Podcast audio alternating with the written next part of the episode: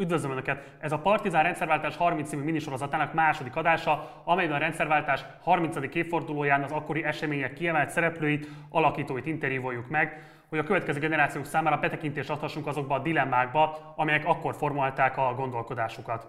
A sorozatot a Sumár cím támogatja, köszönet nekik ezért. A mai adásunkban a Szabad Demokraták Szövetségének történetével foglalkozunk. 1987-ben a Beszélő című szamizdatban jelent meg a Társadalmi Szerződés című tanulmány, ami a későbbi SZDSZ egyik alapdokumentuma volt. Ebben került leírás az azóta elhíresült kijelentés, Kádárnak mennie kell. 1988. május 1-én megalakult a Szabad Kezdeményezések Hálózata, amelynek alapítói okiratát mintegy 200-an írták alá. Még ennek az évnek a végén, november 13-án a hálózat tagjai elsőprő többséggel szavazták meg a pártalakulást. Ugyanakkor eddigre már lépés hátrányba kerültek a többi formálódó ellenzéki párttal szemben, részben a párt alakulás megkésettsége magyarázhatja, hogy hiába volt a korban elsőprő népszerűség a pártnak, az első országgyűlési választáson végül alig másfél százalékkal, de lemaradtak az MDF-től, így 90 és 94 között ellenzéki szerepbe kényszerültek. A párt népszerűsége ugyanakkor nem csökkent, sőt egyelő pártként országosan listás összesítésben közelítőleg őrizni tudta a 94-es választáson a 90-ben elért eredményeit. Bár sokan az MSZP-vel kötött koalíciót datálják a párt lejtmenetbe kapcsolását, a közvélemény kutatási eredmények ezt árnyalják. A koalíciós együttműködéssel kapcsolatos dilemmák végigkísérték a párt működését innentől kezdve. Békesi László pénzügyminiszteri kinevezésével kapcsolatos MSZP-s húzavona, a beígért reformok halogatása, és végül a Tocsik ügyként elhíresült pártfinanszírozási botrány folyamatosan napirenden tartotta a koalíció felmondásának a kérdését a párton belül. A koalíciót pártiok úgy érveltek, hogy amelyen a párt nem lép koalícióra az MSZP-vel, örök ellenzékiségre kényszerül, mert addigra a viszonyunk a fidesz az akkori másik liberális párttal lényegében ellehetetlenült. A koalíciót ellenzők ellenben felvetették az SZDSZ felelősségét a fidesz való viszony ellehetetlenülésében, és azt a stratégiai szempontot is feldobták, hogy épp a Fidesz malmára hajtották a vizet azzal, hogy összeálltak a posztállampárti formációval, akik így egyedül dominálhatták az akkori kormányzattal szembeni térfelet. Számos konfliktus, számos törés van uralta az SZDSZ-t, amelyek beazonosítása és végigtárgyalása nem ennek a műsornak a feladata. Ma arra vállalkozunk, hogy ezen törésvonalak közül néhányat jobban megértsünk. Ezért hívtunk rendkívül széles körből vendégeket a mostani adásunkba. Köszöntöm is akkor most őket. Köszöntöm Pető Ivánt, az SZDSZ egykori elnökét. Jó napot kívánok! Én is jó napot kívánok mindenkinek! Köszöntöm Kunce Gábort, az szintén az SZDSZ egykori elnökét. Üdvözlöm! Jó napot! Üdvözlöm Kőszeg Ferencet, az SZDSZ egyik alapítóját. Jó napot kívánok! Jó napot kívánok! Üdvözlöm Törzső Kerikát, az SZDSZ szintén egyik alapítóját, kisebbség politikai titkárát. Jó napot kívánok! Jó napot kívánok! Üdvözlöm Béki Gabriellát, az SZDSZ szintén egyik alapító tagját. Jó napot kívánok! Jó napot mindenkinek! És végül, de nem utolsó sorban természetesen üdvözlöm Hankó Faragó Miklóst, az SZDSZ szintén egyik alapító tagját. Jó napot kívánok! Jó napot kívánok! Az első kérdésem, ami nagyjából egyébként a felvezetésből is adódik, hogy az SZDSZ-re alapvetően liberális pártként szokott tekinteni a közvélemény meg a politikai emlékezet. Ugyanakkor ez nem feltétlenül annyira magától értetődő, hiszen az alapító nyilatkozatában, értéknyilatkozatában számos olyan referenciát megjelölt, amelyek egymással ellentmondásban is állnak már, hogyha a világnézeti kidolgozottságot nézzük. Tehát a kérdés alapvetően így szól, hogy ténylegesen liberális pártnak volt mondható-e az SDS, és ha igen, akkor pontosan miben állt az a fajta liberalizmus, amit képviselni próbált, és mik voltak a legfontosabb változások, amelyek beálltak az elmúlt két évtized során a párt értékítéletében, értékkészletében. És akkor elsőként most Pető Ivánhoz fordulnék. Valóban a megállapítás az pontos. A induláskor az SDS liberális karaktere még bizonytalanabb volt, mint amilyennél aztán rövid időn belül vált. De az ismertetésben, még a nem legális beszélőben megjelent társadalmi szerződés is fölmerült, az alapvetően más körülmények között keletkezett, mint aztán, ahogy az SZDSZ megalakult, hiszen akkor még legális politikai szerveződés a kommunista párton, a Magyar Szocialista Munkáspárton kívül nem volt, a, erről nyilván Kőszeg Feri majd beszél, hogy a társadalmi szerződésnek a későbbi SZDSZ-től azért némileg eltérő karaktere miért alakult úgy, ahogy alakult. Az SZDSZ kezdetben magát e, szocialista és liberális e, értékek között határozta meg, ez az akkori speciális helyzet következménye volt, hiszen az SDS kisebbségi jogok mellett elkötelezett pártként, emberi jogok mellett elkötelezett pártként a nyugat-európai liberális pártokétól azért némileg eltérő karaktert képviselt. Ugyanakkor, eh, mint a kapitalizmus vagy a magántulajdon által dominált gazdaság híveként eh, kelet-európai értelemben semmiképpen nem volt szocialistának nevezhető. Viszonylag hamar aztán eldöntött el, vagy eldöntöttük, hogy tekintettel az utódpárt, tehát az MSP re, amelyik a szocialista internacionálé felé orientálódott, meg az értékrendje is szocialista jellegű volt, az SDS végül is liberális internacionáléba kívánta fölvetetni magát, és liberális pártként határozta meg magát, de az értékrendje nem nyugat-európai értelemben vett tisztán liberális párt volt, hanem még egyszer mondom, sok olyasmit is képviselt, ami, ami más karakterű pártoknál szokás, tehát például az emberi jogok, kisebbségi jogok és ilyesmi. Igen, ez az is egy fontos kérdés, mert ugye volt ez a elhíresült bombó, mi szerint az angol száz adórendszerből és a skandináv szociálpolitikából próbál el egyet kovácsolni az SZDSZ, és kérdés, hogy egyébként ez mennyire volt lehetséges a világnak ezen a térfelén, úgyhogy most fordulnék is Kőzek Ferenc, és kérdezném az ő véleményét erről a kérdésről. Én azt gondolom, hát az, ami elhangzott és amit Iván elmondott, az mind teljesen igaz. Én a szocialista jelző helyett inkább a szociáldemokratát használnám, Azért, mert a szocialista az nagyon összekötődik a Magyar Szocialista Munkáspárttal, tehát a szocialista jelzőt az tulajdonképpen a kommunista pártok is használták, és az SZDSZ, az SZDSZ, illetve a demokratikus ellenzék ez ettől mindig nagyon határozottan távol állt.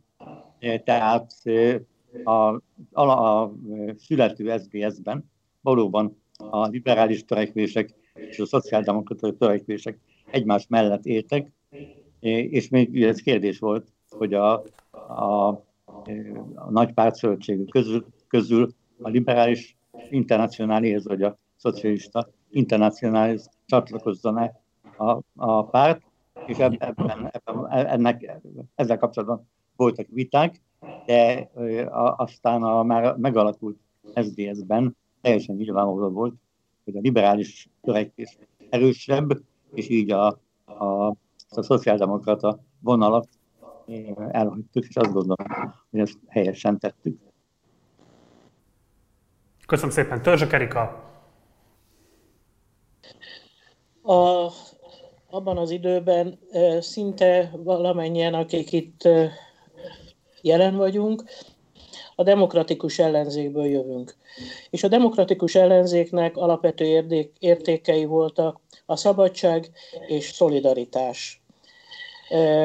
Tehát ez meghatározta, behatárolta, ha úgy tetszik, determinálta, hogy mi magunkat liberálisnak identifikáltuk, és az valóban hosszú hónapokig tartott, amíg eldőlt, hogy a liberális internacionálihoz fog csatlakozni az SDS. Tehát elsősorban azon okok miatt talán, amit a Feri is itt említett, a szociáldemokrácia és a liberális eszmeiségen belül is a liberális gondolkodás volt a legerősebb. Köszönöm szépen. Hankó Faragó Miklós. Hát tulajdonképpen egyetértve az előttem szólókkal, csak egy kicsit talán más megközelítésből ugyanazt megfogalmazva, én talán azt mondanám, hogy miután én a 80-as évek első felében voltam egyetemista és joghallgató voltam, és hát nyilvánvalóan a tanulmányaim azok részben politikai irányúak voltak, és én akkor ismerkedtem meg Bálint, Magyar Bálinttal, Juhász Valival, Ferivel, veled 80-as évek első fele, 84-85-ben. Én ugyanezt talán onnan közelíteném meg, hogy a számomra egyértelmű volt, hogy a demokratikus ellenzék tagjai, aztán később ennek különböző szerveződései, azt, hogy mit jelent, hogy hatalmi ágak elválasztásának elve. Mit jelent az, hogy az állam és az állampolgár egymással milyen viszonyban kell, hogy legyen a legkülönfélébb szinteken. Hatósági jogalkalmazástól jogalkotáson át bármit vehetek alapul, vagy mit jelent az, hogy jogállam. Az összes olyan irat, amit akkoriban én elolvashattam, azok a hölgyek és urak, akikkel hát tulajdonképpen majdnem akkortól kezdve én is valamilyen szinten kapcsolatban voltam. Én nem lettem lettem volna alapítótak szívesen abban az esetben, hogyha egy, egy kifejezetten szocialista irányultságú párt alakult volna 88. november 13-án. Én akkor is úgy láttam, az én helyi barátaim is ugyanezen a véleményen voltak, hogy ez a párt, ez valahol leginkább, persze így ezt nem tudtuk egyértelműen megfogalmazni, hogy liberális, de azért ez az irányultság szerintem az első pillanattól kezdve jelen volt az SZDSZ-ben, és később szerintem egyértelművé vált, még hogyha voltak is az SZDSZ-ben különböző szárnyak, amelyek hát természetesen erősebben, szociálisan érzékenyen voltak, hogy egyebek, ezeket mind, mindannyian tudjuk tudjuk. De én azt hiszem, hogy 88. november 13-án egy liberális irányultságú párt alakult. Ezekről a különböző irányzatokról fogunk még beszélni. Köszönöm szépen. Béki Gabriella. Hát a kezdetekben nagyon hosszú viták folytak arról, hogy hogyan is határozzuk meg önmagunkat. Én azon az állásponton vagyok, amit Erika idézett egészen pontosan, a definíció, az alapszabályban rögzített meghatározás az identitásunkkal kapcsolatban, az az volt, hogy a szabadság és szolidaritás pártja. Indulásként volt arra igény, és volt arra törekvés, hogy egy szintiszta szociáldemokrata pártként definiáljuk magunkat. Ezek a viták nagyon sokáig eltartottak, ugyanolyan fontosak voltak kezdetben az emberjogi szempontok. Az identitás meghatározásában és liberalizmus felé lökte a pártot, amiből viszont később az lett, hogy úgynevezett neoliberális gazdaságpolitikusok dominálták módon mindig a szolidaritás hátrányára a pártok később különböző döntési szituációkban nagyon nehéz volt egyensúlyt tartani ennek a két érzéknek a kapcsolatában. Egyébként hozzátartozik a történethez az is, hogy kezdetben azok, akik kifejezetten szociáldemokrata pártot akartak, az SZDSZ-en belül létre is hoztak egy szociáldemokrata csoportot, amit Heisler Köszönöm szépen, Kunce Gábor! Kicsit le lett legelve a téma, de azért ezen a ponton szerintem érdemes megemlíteni Solt Otiliát és F. Havas Gábort, valamint a szegényeket támogató alapot, amelyiknek nagyon erős pozíciói voltak a hálózata miatt vidéken is, és persze Otilia is egy rendkívül erős egyiség volt, és azért ők ezt a nem szocialista, hanem szociális irányát a SZDSZ-nek nagyon erősen meghatározták. Hát Iki Gabi nem csak alapítója, hanem a SZDSZ szociális ügyeinek a legfőbb vője volt a országgyűlési képviselősége alatt, és azt hiszem, hogy ez az a pont, ahol a viták keletkeztek, amikor Tölgyesi elnöksége alatt platformok alapítottak, többek között egy konzervatív liberális és egy szociálliberális szárny is, azon kívül, amit itt említettek, a szociáldemokratát. Szóval látszik, hogy ez végig vonul, de én Hankó Faragó Miklóssal annyiban egyetértek, hogy számomra is elég világos volt, hogy mi az SDS annak idején, és a pakliba benne volt a szociál demokrata is, benne volt a a szociális érzékenység, de alapvetően nekem az SZDSZ egy liberális párt volt. Egy kérdés, még megmarad az eredetinél, az eredetnél pontosabban. Ugye egy nagyon fontos kérdés volt az, az én generációmat nagyon meglepte az, amikor ugye kiderült, hogy Tarlós István is SZDSZ tag volt a 90-es évek elején még, de ugye rávilágít egyébként arra a tényre, hogy nagyon sokan léptek be akkoriban az SZDSZ-be, kifejezetten a harcos és karcos antikommunista karaktere miatt, ami miatt ugye kialakult a szlengben radiszalinak nevezett szárny, amiből számos olyan konfliktus adódott, hogy a párt nem volt képes kielégíteni azokat a felfokozott igényeket, amelyek ebből az antikommunista attitűdből fakadtak volna, és amit elvárásként a tagság támasztott a vezetőséggel szemben, hogy pontosan milyen formában kellene a jóvátételről, elszámoltatásról és egyéb kérdésekről gondolkodni. Hogyan viszonyulnak ehhez a, ehhez a blokkhoz, vagy ehhez a, ehhez a csoporthoz a párton belül? Hogyan látják az ő akkori percepciókat a párttal kapcsolatban? ők voltak tévedésben, amikor lehetőséget láttak az SZDSZ-ben a kifejezetten harcos antikommunista attitűdje miatt, vagy a párt vezetése ö, hagyta őket cserben ilyen értelemben, amikor nem volt képes kiszolgálni ezeket az igényeket, vagy ezeket a elvárásokat. És akkor elsőként most Törzsök Erikához fordulnék. Nem szabad elfelejteni, hogy ebben az időben Magyarországon állomásoztak a szovjet csapatok, és a Kádár rendszer tulajdonképpen szovjet szuronyokon nyugodott. Ez természetes volt, hogy a ország lakosságának szinte egésze szerette volna, hogyha elhagyják a szovjet csapatok Magyarországot, és tulajdonképpen a kommunizmus, mint olyan, nagyon hozzá kapcsolódott a szovjet megszálláshoz, ha úgy tetszik.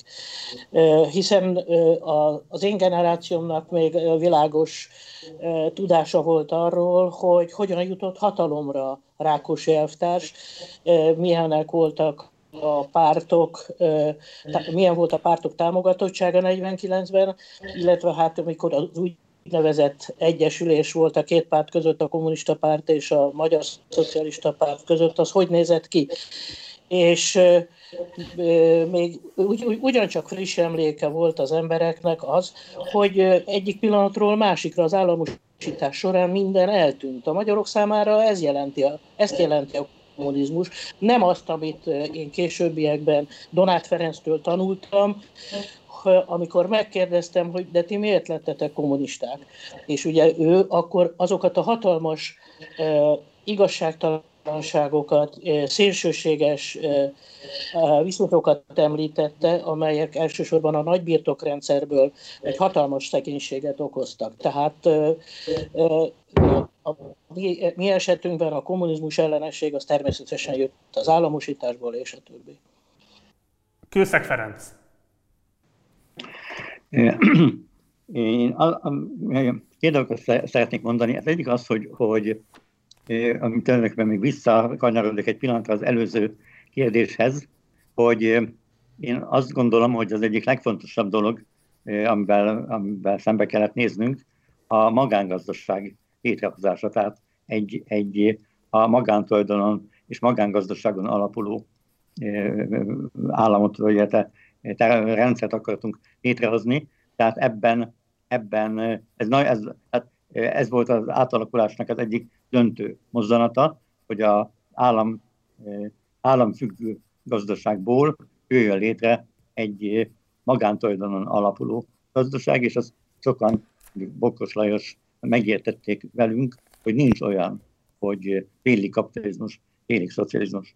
Tehát vállalni kell azt, hogy a kapitalizmus mellett vagyunk. Ez a dolognak a, mondjuk a gazdaságpolitikai vagy része.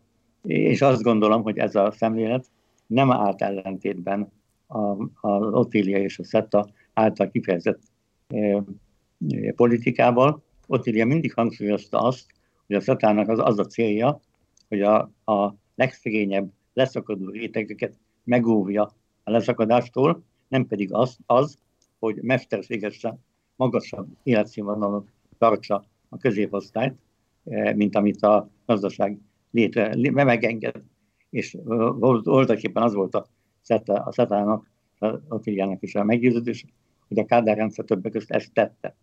A másik dolog, ami a kommunizmus és eh, eh, kérdését illeti, és talán ez összefügg ezzel az előző dologgal, én nagyon fontosnak tartottam azt, hogy a, a az államszocializmus, a kádárrendszer minden hagyományát, a hagyományával forduljunk szembe, és hogy ez a rendszerváltás az tényleg legyen egy politikai értelemben következetes rendszerváltás, ezért voltam híve a, a, az iratnyilvánosságnak, és azt gondolom, hogy, hogy hibát követett az SZDSZ akkor, amikor olyan határozottan szembefordult az igazságtétellel, mert ugyan igaz az, hogy, hogy, hogy az alkotmányos aggályok jogosak voltak a visszamenőleges igazságtétellel szemben, ugyanakkor ebben a különleges helyzetben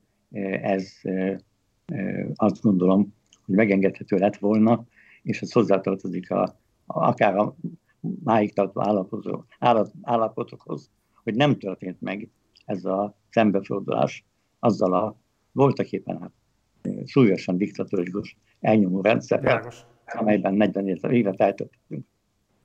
Köszönöm szépen, és akkor erre kéne, hogy reagáljon Kunce Gábor, tessék. Nem, nem kell erre nekem ö, különösebben reagálnom, az egy nagyon bonyolult időszak volt. Emlékezzünk csak azért arra is, hogy úgy jöttek ezek a különböző reparációkat kezdeményező törvények, hogy ezeket aztán az Alkotmánybíróság szépen megsemmisítette. Hadd utaljak például a első kárpótlási törvényre, vagy hadd utaljak például a SDS-nek az iratnyilvánossággal kapcsolatos kezdeményezése után elfogadott törvény sorsára, amit 94-ben szintén kidobott az Alkotmánybíróság. Tehát egyrészt, de hogy visszatérjek az eredeti kérdéskörhöz, ugye volt egy talán 90, 1991-ben egy párton belüli közvéleménykutatás, amiből azért kiderült, hogy a tagságnak egy nagyon meghatározó jelentős része semmilyen módon nem képviselte a liberális életszemléletet, hanem, hanem pontosan, amiről itt szó volt, az SZDSZ-nek a nagyon harcos rendszerellenessége, amit sokan nagyon harcos antikommunizmusnak értékeltek, vonzott be sokakat a pártba. Volt olyan szervezetünk, amelyeknek a tagjai szinte egy az egybe átléptek 1993-ban a miébe, amikor az megalakult. Tehát nem, nem voltak ennyire tiszták azért a viszonyok. Ezek függetlenek attól a vitáktól, amelyek a szociáldemokrata vagy liberális pártról szóltak, de kétségtelen, hogy jelentős hát veszteséget okozott az SZDSZ-nek ez a helyzet, amikor aztán 94-ben koalícióra lépett az MSZP-vel. Köszönöm szépen, és akkor Béki Gabrielával folytassuk. Igen, hát ennek a kérdésnek a megértéséhez szerintem vissza kell menni az előzményekre, hogy tényleg kik voltak azok, akik beléptek ebbe a pártba, és miért. Ugye a 80-as évek végén érezhetően volt egy rendszerváltó hangulat, de ez egyáltalán nem azt jelentette, hogy akkor könnyű volt, könnyű lett volna pártot szervezni. Részben azért sem, mert a technikai körülmények sokkal mostohábbak voltak, ugye a múlt századról és a Facebook előtti világról beszélünk, egy olyan világról, amikor még a postában sem bíztunk, tehát ahhoz, hogy üzeneteket el tudjunk juttatni egymásnak, ahhoz meg kellett mozdulni, egy tucatnyi emberrel szerveztem azt, hogy például azokat a dokumentumokat, amik a Jurtán színház beli meghívók voltak novemberre, eljuttassuk azoknak az aláíróknak, akik a szabad kezdeményezések hálózatát aláírták. Ugye ez volt az a bázis, az a címlista, amiből elkezdődhetett a szervezés. Ezek között az emberek között, akik merték 88-ban az aláírásukkal vállalni, hogy mást gondolnak, mint a pártállamban, azt, eh, ahhoz kellett egyfajta bátorság. Sokan gondoltak mást, de mégsem írták alá. Sokan gondoltak mást, nem mertek belépni egy párba. Akik vették maguknak a, a bátorságot, hogy ezt meglépjék, azok valóban zömmel kifejezetten rendszerellenes antikommunisták voltak, és nagyon sokan szerintem deviánsok.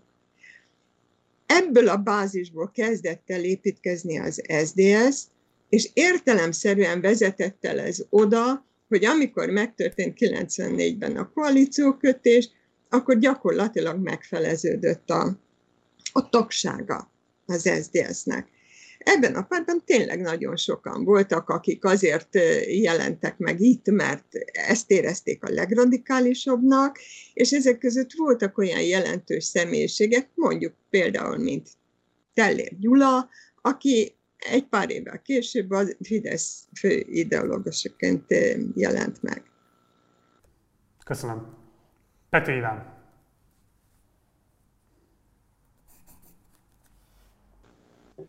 Én messzebbről indulnék, ugye az SDS alapítói, és akik az arcukkal, nevükkel megjelenítették a széles közönségnek az SDS, azok közül kerültek ki, akik a Kádár rendszer alatt nyilvánosan képviselték az ellenzéki gondolkodást. Az ő nevüket lehetett legtöbbször hallani a Szabad Európa rádión, ők csináltak illegális kiadványokat, magyarul számizdatot, tehát aki rendszerellenes, vagy ha tetszik, kommunista ellenes volt a Kádár korszak utolsó időszakában, amikor már szabadabb volt a légkör, úgy találta, hogy a legradikálisabbak, akik a nyilvánosság előtt vállalták a rendszerellenességüket, azok az SDS megjelenítői.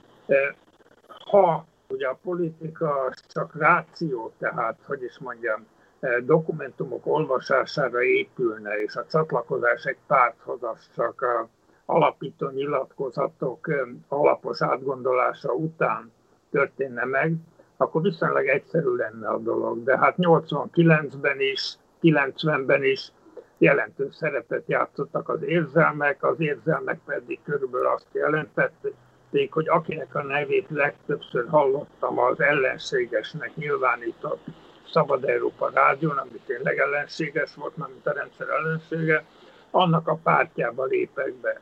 Ha előveszi valaki ma ezt a bizonyos alapító nyilatkozatot, aki azt elolvasta és aláírta, hogy elfogadja, az nevetségessé válna hogy miért gondolta azt az SZDSZ-ről, ami miatt aztán később kilépett, hogy Gábor mondta, testületileg mondjuk a miébbe lépett ki, vagy még a miép sem volt elég szélsőséges neki. Tehát a, majd, hogy nem természetesnek lehet tekinteni szociológiai értelemben azt, hogy az SZDSZ mikor már konszolidálódtak a demokratikus viszonyok úgy, ahogy, akkor jelentős részben bizony elvesztette azt a tagságát, amelyik a e, kommunista ellenességet emberekkel való leszámoláson, és nem a kommunista rendszerrel való leszámolásokon értette. Hát én Ferivel nem értettem egykor sem egyet, e, és most sem értek természetesen egyet vele abban, amit mond, mert ez az úgynevezett igazságtétel, ez azóta is egy partalan vita tárgya, hogy mit is jelent tulajdonképpen az igazságtétel pontosan.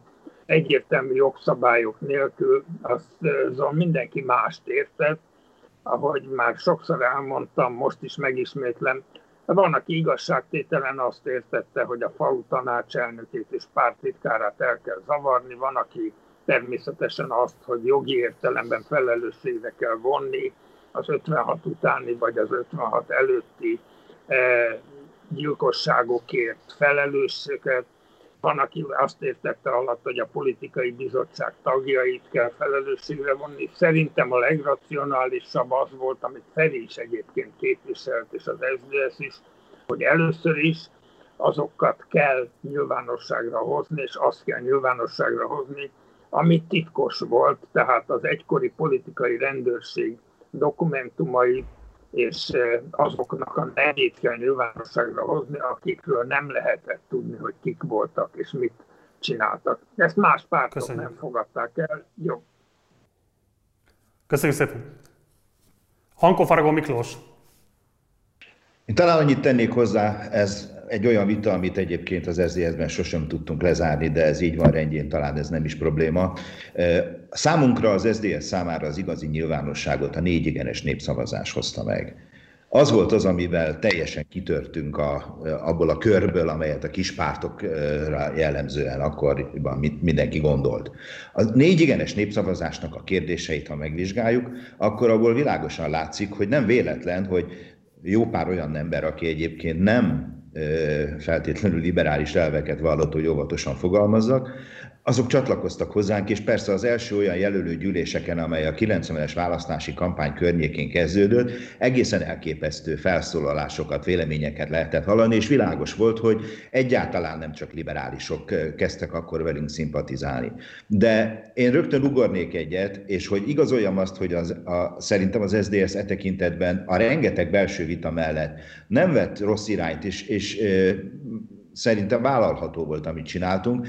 Ezzel az egész antikommunizmussal és antikommunistázással kapcsolatban mi egy dolgot hirdettünk, következetesen törvényjavaslatot nyújtottunk be, ugye ott a Hakdemszki féle törvényjavaslat, amely egyetlen egy dolgot tett volna e tekintetben jogalkotás szintjén, nyilvánosságra hozni azoknak a nevét, akik elvtelen módon elárulták az embertársainkat az előző rendszerben. Tehát mi mindig azt mondtuk, hogy nyilvánosság. Egyéb szankciókat nem feltétlenül fogalmaztunk meg, és ez volt az SZDSZ hivatalos álláspontja, amit egyébként speciál én jó szívvel tudtam akkor is, és most is vállalni. Hogy mi egyébként az országos tanácsüléseken, a kongresszusainkon és egyebeken milyen belső vitákat folytattunk, arra itt rövid példát mutattak a, a előttem szólók részben. Tehát ezek a viták mindig jelen voltak de végül is az SZDSZ, SZDSZ hivatalos politikája szerintem az volt, ami a nyilvánossághoz kötődött leginkább.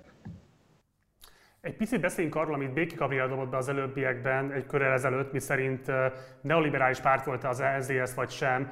Ugye a kritikusok megfogalmazták azt, hogy jellemezte 90-től kezdődően egy folyamatos gazdaságpolitikai értelmet jobbra tolódás az SZDSZ, de ezt azért valamelyest árnyalja azt, hogy a 2000-es évektől azért más tendenciák is jelen voltak.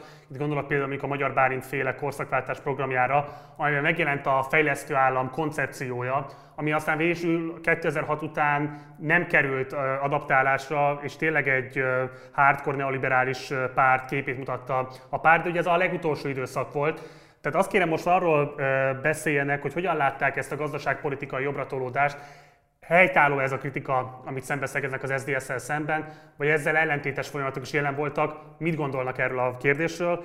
Elsőként akkor azt kérem, hogy Kőszeg Ferenc szólaljon meg. Na, de nem tudom a dolgot lezárni, úgyhogy ne válaszoljak a Ivánnak.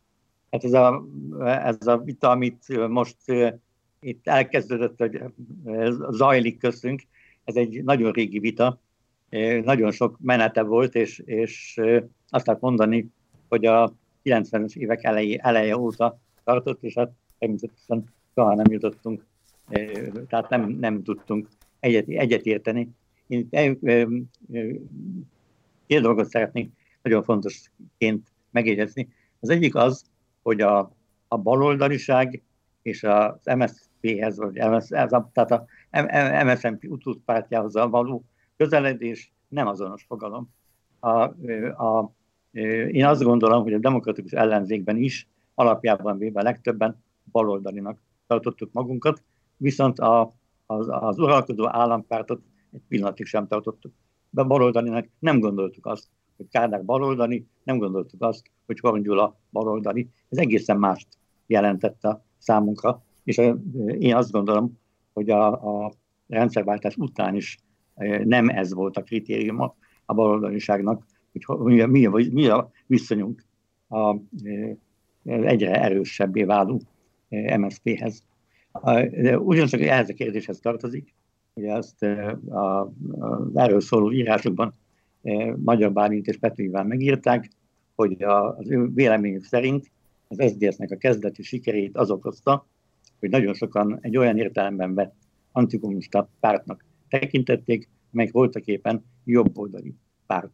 És ugye ennek a példája az, hogy egyes csoportok és szervezetek átléptek a, a miénbe, és voltak ilyenek, Ugyanakkor az dolog alapjában nem igaz. Ezt a számok cáfolják, mert 94-ben, amikor, a, amikor nem lehetett senkinek se kétsége, hogy, a, hogy a, az SDS ebben az értelemben nem tehát nem egy szélső jobboldali módon antikommunista párt, hanem, hanem demokratikus és liberális értelemben az, akkor a, a szavazók száma 90-hez képest emelkedett. A százalékosan nem, mert több volt a szavazó, de én megnéztem az eredményeket, nem most, hanem még régebben, és 94-ben 16 ezerrel több szavazatot kapott az SDS, mint, mint 90-ben, pedig hát akkor már senkinek nem lehetett kétséges, hogy az MSZP nem egy jobboldali, vagy pláne szélső jobboldali párt. A másik pedig, amit az Iván álláspontjával szeretnék szembehelyezni, hogy a, akkor, amikor ez, ez szavazásra került, akkor már szó nem volt arról, hogy az igazságtétel egy ilyen laza, amiben benne volt az is, hogy a helyi tanácselnököt kell felelősségre vonni. Voltak ilyen hangok, tehát addig kialakult egy, egy törvénytervezet, amelyet a Kutuckai készített, és abban, abban az volt a, a, az elgondolás, hogy három bűncselekményt lehet utólagosan az elévülés időn túl ö, ö, ö, bírósággal felelősségre vonni három, három cselekmény elkövetőit, ez az emberölés, a halált okozó súlyos testi sértés, tehát magyarán az, amikor agyonvertek valakit kihallgatás közben, a, a harmadik pedig a, a hazárulás.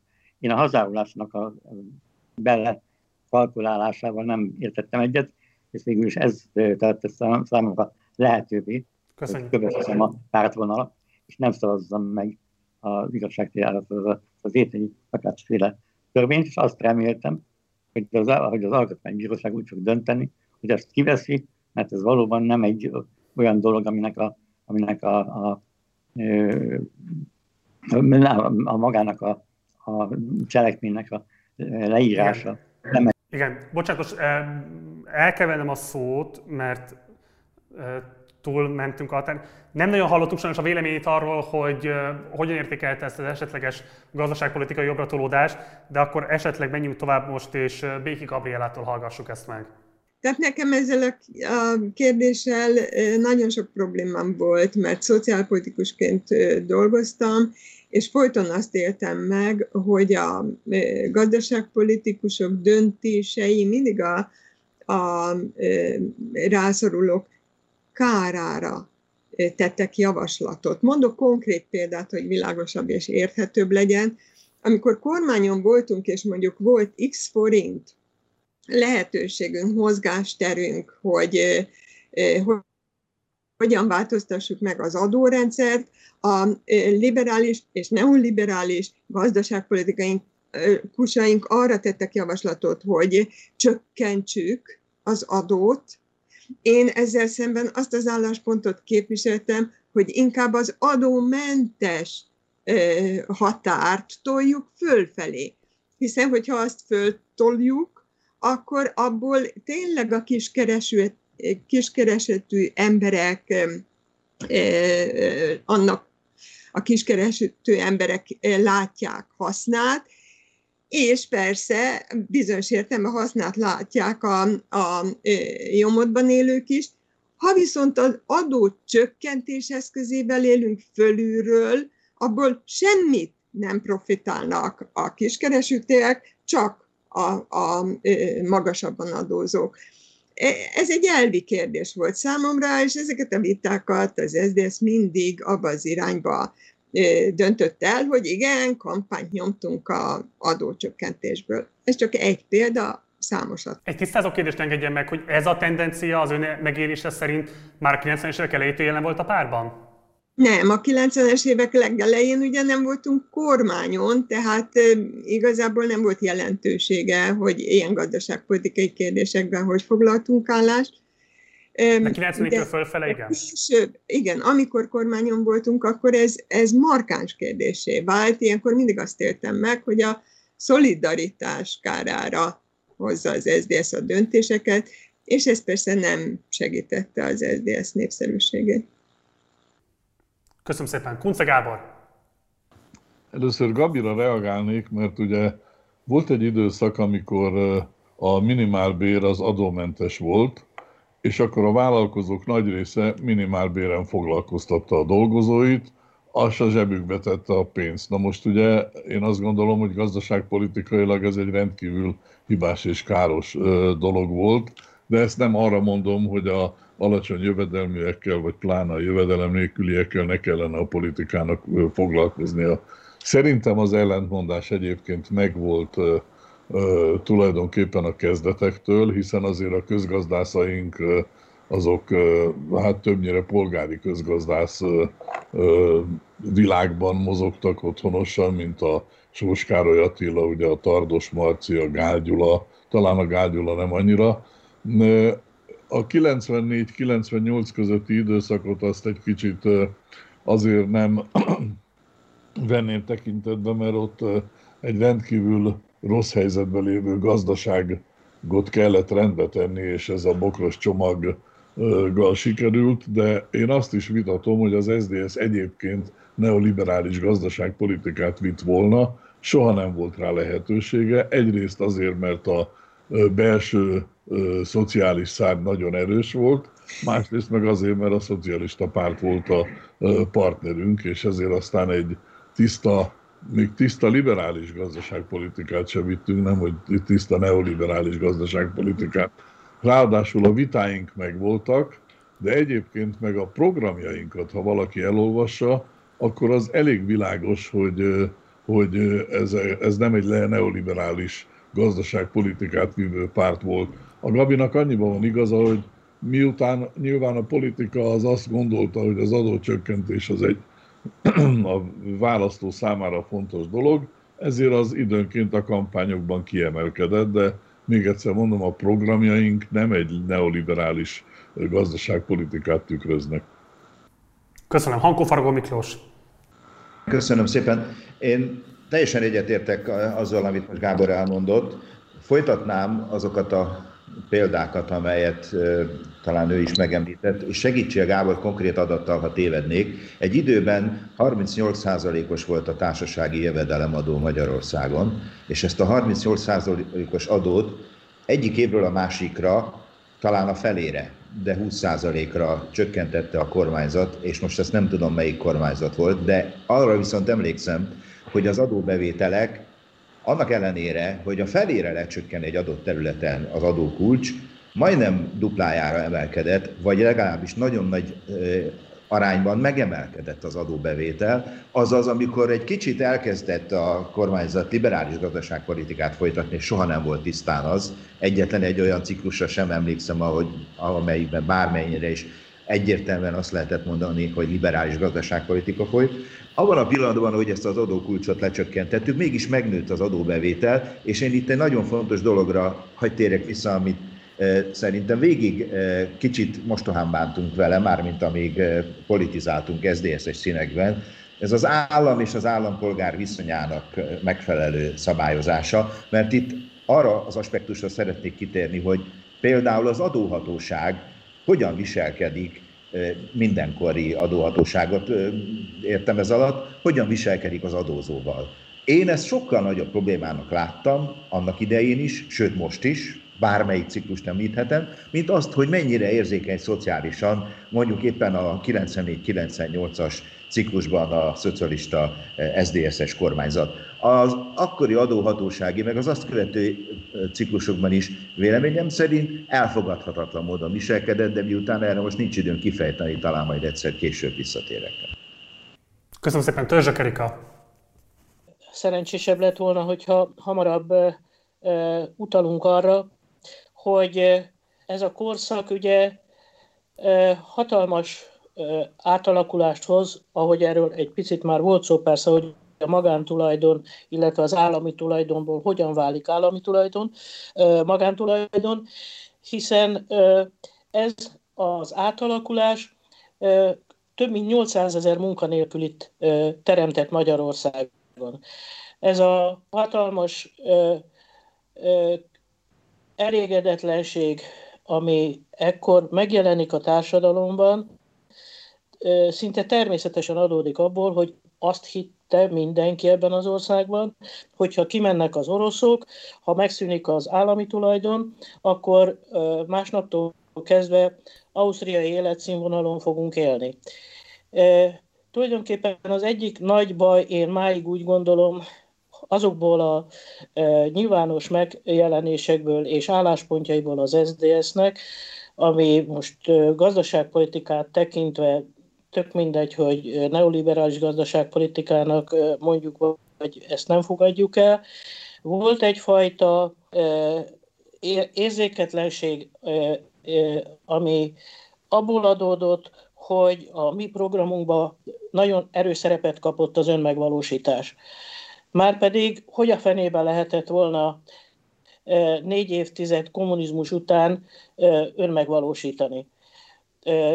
Tehát úgy látom, hogy egyrészt, amire sor került Kelet-Közép-Európa, hogy úgy mondjam, integrálásához, az Európai Unióhoz való integrálásához, akkor még ezt nem így hívtuk, hanem a nyugati, Európa nyugati részéhez. Addigra az az igazság, hogy ebben a nyugati világban is válságban volt már a jóléti állam.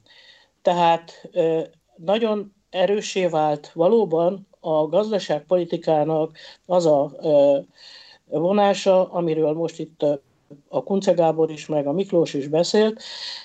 Ez lehetetlenné tette az SZDSZ számára, az, én egyetértek a Gabival ebben, hogy azt a fajta szolidaritást, amit a SETA-tól elkezdve elsősorban mondjuk így utóbb a Soltotilia nevével filmjelzünk, ami lehetővé tette, hogy az SZDSZ-nek a szavazói körében ott voltak azok a jelentős roma tömegek, cigány tömegek, akik maguk is azt hitték, hogy az SZDSZ az, aki az ő pártjukat képviseli. Tehát azt gondolom, hogy a tőkehiány ugyanakkor szorította persze a gazdaságot. És a privatizáció. Igen. És a privatizációnak az a módja, sajnos, ami hát tele volt ellentmondásokkal és káros következményekkel, máig ható káros következményekkel. Köszönöm szépen. Petri Iván. Folytatom, ahol Erika abba hagyta. Tele volt ellentmondásokkal, mondta az Erika. Hát ha körbenézünk a világban, akkor a szociálpolitika és a gazdaság hatékonysága állandó konfliktusban van. Minden országban a politikai küzdelem e körül folyik, hogy vajon mi az ország érdeke, hatékony gazdaságot működtetni, és ebből többletjövedelmet szerezve lehetőleg szociális szempontokat is figyelembe venni, vagy a szociális szempontok alapján akár a gazdaság hatékonyságának rovására döntéseket hozni. Ebben nincsenek örök igazságok, és hát e, ezek a konfliktusok, amelyek az SZDSZ-en belül voltak, meg az SZDSZ-en kívül is a pártok között voltak, örök konfliktusok. Arra térnék egy pillanatig ki, hogy az SZDSZ liberális gazdasági felfogása van érdemes azért külön választani a vádakat és a valóságot. Amit Gábor említett, hogy érdemes megnézni a programokat, hogy az SZDSZ szándéka mi volt, hogy hogyan próbálta összeegyeztetni a szociális igazságosságot a gazdasági hatékonysággal. Szerintem ebben semmi neoliberális nincs a neoliberalizmus az szdsz szemben egy vád volt, már tulajdonképpen 1989-ben, amikor az SZDSZ első pártként hirdette meg, hogy mi kapitalizmus szeretnénk, akkor az volt a vád, hogy mi sok próbálnánk a magyar gazdaságot rendbehozni. De ezt szerintem érdemes külön választani attól a problémától, hogy valóban, amit a Gabi képviselt, a szociális szempontok és a gazdaság hatékonyságának kérdés, amiről Miklós meg Gábor is beszélt, hogy adópolitikával hogyan lehet a jövedelmeket szabályozni, és az állami jövedelmet, és a, kifehéríteni a gazdaságot, és mindenféle más szempontot figyelembe venni. Szóval ezek konfliktusos ügyek, amelyekben abszolút igazságokat nem érdemes hirdetni, illetve nem érdemes ilyesmire számítani. Uh, még annyit tennék hozzá, hogy annyiban nem értek egyet az Erikával, hogy amikor Magyarország a úgynevezett kapitalizmust választotta, akkor válságban lett volna már a jóléti állam. Ez egy kicsit későbbi történet, abban azért konszenzus volt más pártokkal is, hogy lehetőleg a nyugat-európai hatékony berendezkedéseknek valamilyen változatát kelljen Magyarországon meghonosítani. Vizsgáljuk meg most azt a kérdést, hogy miért lehetetlenült el a viszony a fidesz. Ugye a fiatalabb nézőink számára ez nem feltétlenül magától értetődő, de ugye a Fidesz a 90-es évek elején még ugyanúgy liberális pártként hivatkozott saját magára, mint ahogy az SZDSZ is tette, és egy komoly együttműködési szándék mutatkozott mindkét párt részéről a 90-es választásokat megelőzően. Volt egy egyeztető tanács is, amelyben például Pető Iván is szerepet vállalt, és itt többször tartottak olyan közös sajtótájékoztatókat is, ahol egyébként Pető Iván saját megfogalmazása szerint egy interjúban élt ezzel a megfogalmazással, a Fidesz kibeszélt ebből a konszenzusból, és látszott, hogy félszívvel próbálja csak megtartani magát ebben a valamilyen fajta együttműködésben. Ugyanakkor a Fidesz felől pedig az volt a kritika, hogy hogyan lehet együttműködésre gondolkodni akkor, amikor az egyik sztár alakját, Fodor Gábort, ezt a mából nézve nehéz elhinni, de higgyék el nekünk, ő akkor valóban egy rendkívül prominens és ö, ö, sztár figurája volt a magyar politikai életnek. Szóval, ha őt leigazolja az SZDSZ magához, amikor ő kilép ö, több társával együtt a Fideszből, adja magát tehát a kérdés, amit ugye a felvezetőben is már említettem, hogy miért nem tudott a Fidesz és az SDS szorosabb szövetségre lépni,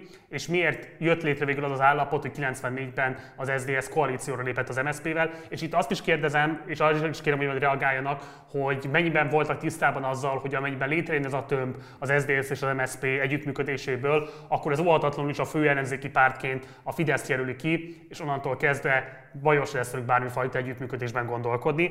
És akkor azt kérem, hogy most elsőként Pető Ivánnál legyen a szó. Az el, a kérdés első felére viszonylag könnyű a válasz. Azért ma már tudjuk, hogy a Fidesz valamikor 94-es választások előtt elhatározta, amikor látta, hogy az addigi kormány, domináns kormánypárt, az MDF hát sikertelen és elbukja a választásokat, hogy benyomul a helyére. Az egyik szempont tehát az volt, hogy ott láttak szabad politikai teret, ez már 94 előtt megszületett ez a döntés, még ha nem is hirdették meg.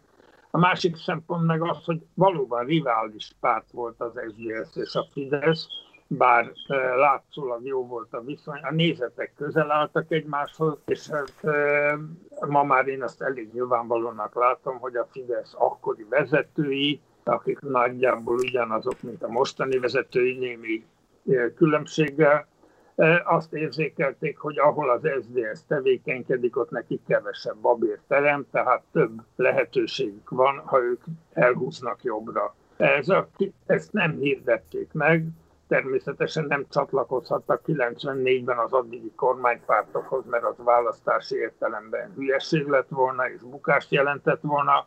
Látszólag együttműködtek az SZDSZ-szel, de ők már arra készültek, hogy a választások utáni időszakban, ahogy a kérdésben is elhangzott, belépjenek, megpróbáljanak belépni a nevezük így jobboldali pártok domináns pártjával nem volt az szükségszerű, hogy direkt módon válaszoljak a kérdésre.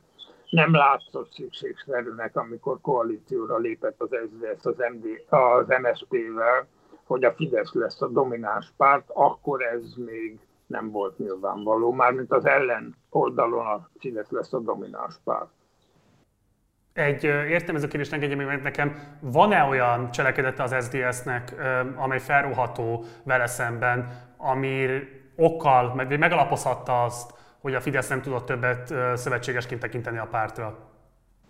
Én nem tudok ki erről, hát erről a Fidesz kéne megkérdezni, biztos kitalálnának valamit. Ők a, a választási időszakban azt mondták, hogy mi arra készülünk, hogy az MSZP-vel működjünk együtt, ez nem igaz, ez tételesen nem igaz, ez csak a választások után a választási eredmények ismeretében merült föl. Tehát én nem tudok ilyen fajta megnyilvánulásáról az SZDSZ-nek.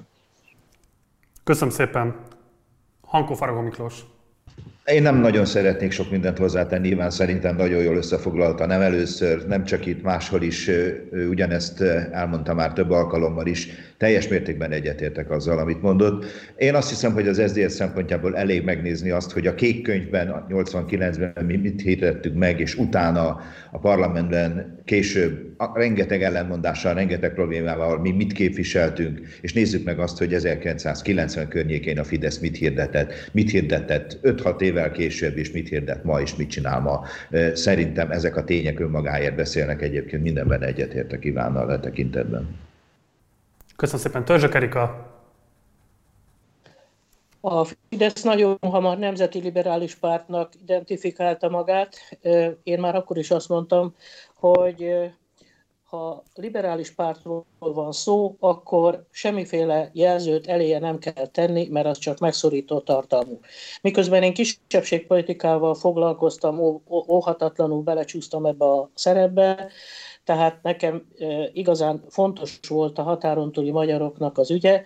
Mégis azt gondoltam, amikor például közös szereplésekre került sor éppen határon túl fideszesekkel, mindig nagy sikerük volt ezzel a nemzeti jelzővel, én viszont ezt mindig elhárítottam. Tekintettel arra, hogy a liberális ez önmagába véve is tartalmazza azokat az emberi jogokat, azokat a szabadságjogokat, amelyeket nem lehet csak leszűkíteni ebben a vonatkozásban, hogy nemzeti. Ez a nemzeti jelző egyébként jelezte azt a mentalitásbeli különbséget, ami szerintem mindig is megvolt azért, és ez nem egy generációs probléma volt, hanem ez egy mentalitásbeli probléma, amit én talán abban, a, abból vezetek le, hogy még az SZDSZ-nek mondjuk az alapító tagjai, vagy a kömény magja, ha úgy tetszik, vagy az, az, az a 400-500 ember, aki együtt mozgott már bőven a rendszerváltás előtt, ugye a 80-as évek elejétől, közepétől kezdve,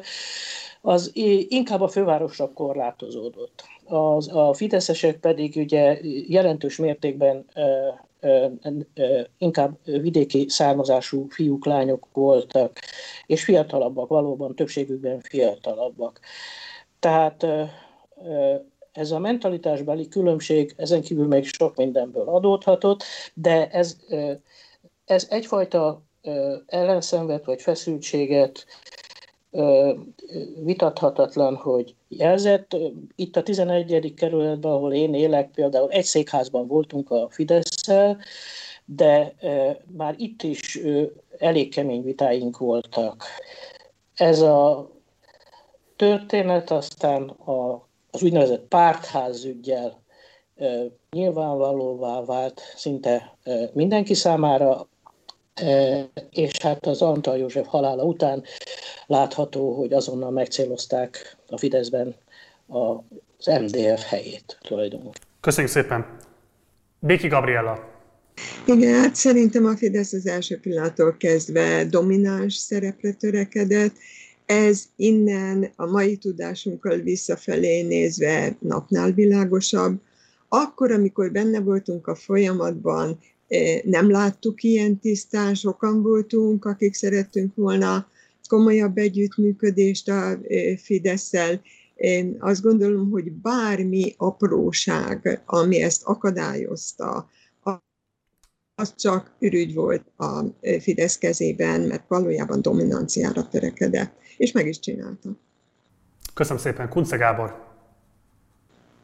Hát néhány példát hadd mondjak mert igaz, amit itt az előttem szólók mondanak, annyira egy húron pendült a két társaság, amikor a parlamentben egy, egy törvényjavaslat vitája volt, akkor szinte azonos szövegeket mondtak a vezérszónokok, mert hogy a közös volt a szakértői gárda, és ezért aztán nem lehetett, vagy nehéz volt az elején különbséget tenni. Aztán később a Fidesz elkezdett tudatosan törekedni egyébként néha az SZDSZ is arra, hogy a választó világosan lássa ezt a különbséget. Ez nekem úgy, nekem úgy 93 táján vált világossá, hogy a, itt egy egészen új irányt kezd felvenni a, a Fidesz. Ugye mondjuk egy költségvetési vitában meghirdették a félfordulat politikáját a korábbi gazdasági elképzeléseikhez képest, vagy például 94 elején ők szerveztek egy konferenciát a liberális pártok és az egyházi vezetők között, ami én ott voltam, és tudom, hogy az már egy olyan volt, ami megpróbálta azt a közönséget is megnyugtatni. És végül a választási kampányban pedig Orbán Viktor arra törekedett, hogy a második fordulóban állva maradott jelöltjeikre könnyedén szavazzanak a jobboldali szavazók is. Tehát tette már a gesztusokat 93-tól kezdve A világos törés az 94-ben akkor következett be, amikor a SDS elfogadta az MSZP felkérését a koalícióra, mert ez egy elég világos helyzet volt. Egyébként kapott akkor ajánlatot a Fidesz is, amelyet ők elutasítottak, és aztán ettől kezdve a Fidesz átjátszotta magát nagyon tudatosan egy egészen másik pályára, és a eredményeit meg Halkó Faragó már ismertette. Köszönöm szépen, Kőszeg Ferenc! 94. februárban csináltunk egy interjút az Orbán Viktorral, azért mondott több számban, mert ketten interjú voltak meg a Örösi Jánossal együtt, és ott a, a, az Orbán Viktor azt mondta, hogy képzeljük el, hogyha most összeáll a, a szocialista ellenzék és a, és a liberális ellenzék, akkor a két tábor között olyan szakadék keletkezik, hogy 20 évig nem nő benne, nem nő ott fű, és ez kicsit bekövetkezett, próbál mindent megtett, hogy bekövetkezzen. A, senkinek olyan jót nem tett az SDS és, a, és az MSP koalíciója, mint a Fidesznek, a Fidesz végül ennek köszönhette, hogy, meg, hogy megjelenhetett, mint, a, mint az egyetlen komoly ellenzéki jobboldali párt. A, az a kérdés, hogy volt az, SD, az, az MSZP-nek más választása. A, a 94-es választás előtt az volt az, MS, az, az SZDSZ álláspontja, hogy amennyiben, amennyiben a, a az MSZP egyedül is kormányképes lesz, akkor nem kell bemenni a koalícióba, hogyha nem lesz az, akkor be kell menni.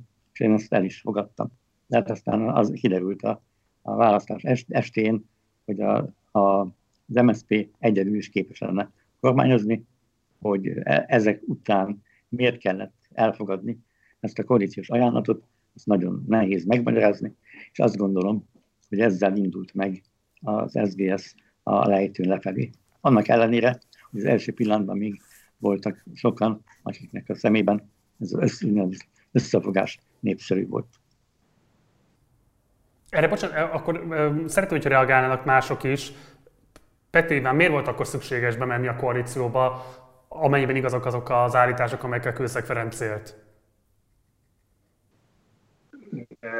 válaszolok, csak közben gondolkodtam, hogy okoztunk-e sérelmet a Fidesznek 94 előtt, és két dolog eszembe jutott, mert valaki említette is, az úgynevezett székház ügy, amikor a Fidesz a kormányon lévő MDF-fel egy közös, meglehetősen jelentős anyagi előnyökkel járó ügyletbe bonyolódott a székházügyben, akkor az SZDSZ meglehetősen erőteljesen neki ment a Fidesznek és bírálta és a másik lehetséges sérelem az, amit a kérdező is felvetett Fodor Gábor befogadása, amikor ő Fodor Gábor és társai befogadása, amikor ők ott hagyták a Fidesz.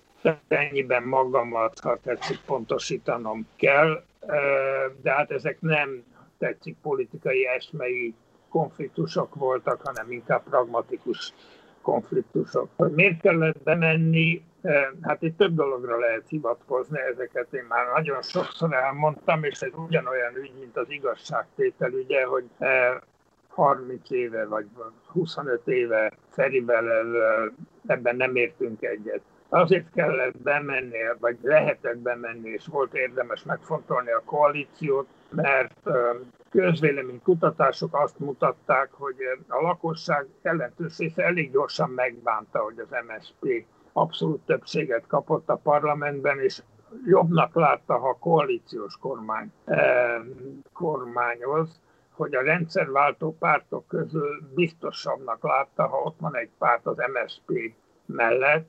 Eh, a közvéleménykutatási adatok szerint a választások után az SDS tagságának több mint 80%-a az összes választónak, ha jól emlékszem, olyan 60%-a koalíciópárti volt de vannak, voltak praktikus politikai szempontok is, nem csak a közvélemény kiszolgálása, amely a koalíció mellett szól. Az teljesen nyilvánvaló volt, hogy szemben a fidesz az SZDSZ nem tud politikai, ideológiai értelemben jobbra elhúzni. Tehát nem lesz jobb a kapcsolata a jobboldali politikai pártokkal, ha az SZDSZ nagyon makacsul ragaszkodik ahhoz, hogy nem lép koalícióra az MSZP-hez, akkor teljesen nyilvánvaló, hogy soha senkivel nem tud koalícióra lépni, se jobbra, se balra, és egy olyan párt, amelyiknek semmi esélye arra, hogy beleszólhat az érdemi politikai döntésekbe, örök ellenzékre van kárhoztatva, az hát nem szerencsés pozíció. Tehát ez egy nagyon fontos érv volt, hogy próbáljuk meg a koalíciót az MSZP-vel, meglehetősen szigorú feltételekkel kétszer küldött döntött, ha jól emlékszem, arról, hogy milyen feltételekkel kezdünk tárgyalni az MSZP-vel, és ha a feltételeinket elfogadják, egy második SZDSZ-es kongresszus küldött gyűlés meg arról döntött, hogy akkor ezekkel a feltételekkel bemegyünk a koalícióba. Köszönöm szépen, Kunce Gábor! Hosszú életűek az SZDSZ-esek, mert lezáratlan vitáink vannak, és senki nem akar meghalni, mert akkor a másiknak ez lesz igaza. Hát ezt nem is tudom, hogy már hányszor lejátszottuk ezt a vitát egymással, és én nem is akarom ezt tovább folytatni, mert az egy teljesen jól képviselhető álláspont volt, hogy az MSZP-nek abszolút többsége van, nem kell mellé bemenni. A másik oldalon meg az is egy akceptálható és nagyon akceptálható álláspont volt, hogy, hogy egy párt, amelyik ö, kormányzásra tör, megkapja a lehetőséget, meg tudja maga számára teremteni a feltételeket, a másik oldalon tényleg nem terem neki fű, akkor miért ne tenne egy kísérletet arra, hogy bebizonyítsa, hogy kormányképes. Én szerintem a probléma talán nem a koalíció kötésben állt, bár kétségkívül mind szavazóban, mind tagságban sokat veszítettünk vele, nem a belépés pillanatában, hanem a, azt követő négy év alatt, tehát igazán vizsgálandó az kellene, hogy legyen, hogy mit tehetünk volna még a négy év alatt, és mi az, amit nem tettünk meg, és ezért elfordultak tőlünk a szavazók, de a koalícióra lépésről én már senkivel nem vagyok képes vitatkozni. Annyiszor megtettük. A kilépés kérdéséről neki lesz még majd szó egy utolsó körben. Törzsök Erika. Hát igen, ez egy örök vita fog maradni közöttünk, akik akkor ennek a történetnek résztvevői voltunk. Én hozzám a Kőszeg Ferenc álláspontja a közelebb, magam is úgy gondoltam, én inkább az elvi politizálásnak a híve vagyok mind a mai napig, mert lehet, hogy rövid távon ez egy pragmatikus lépés volt, ugyanakkor én is úgy ítélem meg mind a mai napig, hogy az SDS itt indult lefele a lejtőn. Önmagunk számára is nehezen megmagyarázható, hogy a közvélemény kiszolgálása az egy helyes lépés, -e, avagy nekünk, azoknak pontosabban, akik például kormányzati szerepet vállalnak, egyben az is a feladata, hogy úgy mondjam, edukálják a társadalmat, és azokat az értékeket, amiket képviseltünk, vigyük tovább. Továbbá én úgy érzem mind a mai napig, hogy olyan nagyon az SDS Persze, kormányzati szerepre készült, de ha megfontoljuk, Gábor, ezt azt hiszem te is megszenvedted, meg Miki, te is, hogy gyakorlatilag nem tudtunk igazán olyan személyeket kiállítani a kormányzás idején, akik, szóval nagyon nehéz volt az államigazgatásban megfelelő személyek sokaságát kivinni, odaállítani. Az SDS egy olyan elméleti hátterű emberekből állt, akiknek a, a közigazgatásban való részvétele az nem igazán volt kézenfekvő. Tehát azt gondolom, hogy miután megtörtént ez a dolog, úgy történt meg, ha én jól emlékszem, hogy nem fogjuk végigcsinálni ezt a négy évet, 94 és 98 között, hanem vissza fogunk ebből hátrálni, hogyha úgy adódik, és megteremtjük a, mégis azt az ellenzéki szerepet, ami majd a 98-as választáson nekünk sokkal jobban fog állni. Erről a következő körben fogunk majd beszélni, most el kell sajnos a szót, és Hankó Faragó Miklósnak át kell adnom. Hát én is azt gondolom, hogy egyébként a koalícióba való belépés, mondhatjuk úgy is, hogy felesleges volt, mert hiszen 54%-os MSZP és kényelmes többséggel lehetett volna kormányozni, de ugyanakkor igaz a másik oldal is, hogy amennyiben abban a koalícióban az SDS nem vesz részt, akkor az mind az SDS-re nézve, mind pedig általában véve a frissen kialakulóban lévő magyar demokráciára nézve, bentről, kintről, egyaránt, külföldről, itthonról nézve milyen problémákhoz vezet. Véleményem szerint én például nehezen voltam meggyőzhető arról, hogy lépjünk be a koalícióba, meggyőztek róla, de hogy nem léptünk ki a koalícióból, azt mindvégig hibának gondoltam, és az alatt a négy év alatt, vagy annak a második felében egyértelműen hibának gondoltam, csak hát abban a helyzetben minden másképpen látszódott, és konkrétan ott akkor valamihez is kötni a kilépést. Nyilván lehetett volna, de az véleményem szerint valóban az SZDSZ leépésének és a erodálódásának a legfőbb forrása volt, hogy a 94-98-as ciklusban valamikor egy megfelelő indokkal miért nem léptünk ki abból a koalícióból, okunk lett volna. És hogy mik voltak ezek az okok, erről fogunk majd beszélni a következő körben. Béki Gabriella. Igen, hát azon az ominózus küldőgyűlésen hárman voltunk, akik egyértelműen a koalícióba lépés ellen beszéltünk, Kőszeg Feri, Tölgyesi Péter és én magam is ez ellen szóltam. Abszolút a Feri álláspontját osztottam, és ezen kívül némiképp vitatkozó azzal, amit Iván mondott, hogy itt volt egy 60%-os többség elvárása koalíció kötés mellett. Ez lehet, hogy szimpatizánsokra igaz lehetett, bár nem tudom, hogy mértéke, hogy a tagság túlnyomó többsége azzal érkezett ezzel a, erre a küldőgyűlésre, hogy nem akarja a koalícióba lépést. És hogy az SZDSZ akkori vezetése azzal a trükkel folyt, fordította át a véleményeket, és ezt e, Miki megerősítheti, hiszen ő is azt mondta, hogy ő is úgy jött, hogy ellenzi a e, koalícióba lépést, hogy nem a koalícióba lépésről döntött a küldött gyűlés, hanem a tárgyalások megkezdéséről. Mert mégis milyen dolog az, hogy le se ülünk tárgyalni, amikor van egy ilyen felkérésünk. És napnál világosabb volt, hogyha leülünk tárgyalni, és megtörténik valami megállapodás, akkor ezt egy második küldött gyűlés már csak szentesítheti, és ez történt a tagok, a küldöttek jelentős többsége ezzel a technikával fordult át, hogy jó, a tárgyalásra igen, mondok, ami még nem a koalícióba lépés. Ez történt. Köszönöm, és akkor Kőszeg Ferenchez fordulok, de azt kérem, hogy arra reagáljon, amit Pető Iván mondott a megszólalási kör legelején, hogy nevezetesen, ha ezt nem lépi meg az SDS, akkor egész egyszerűen az örök ellenzékiség skatujájába szorul, soha nem tudott volna máskülönben kormányzati pozícióba kerülni. Mi erre az érve? Mivel tudná esetlegesen cáfolni Pető Iván állítását? Vagy ön azt gondolja, hogy ez egy kívánatos pozíció lett volna az számára, hogy folyamatosan kívülről esetleg támogatja az éppen aktuális kormányzatot, de megőriz egy ilyen örök ellenzéki pozíciót? Hát ezt nem, nem tudom megmondani.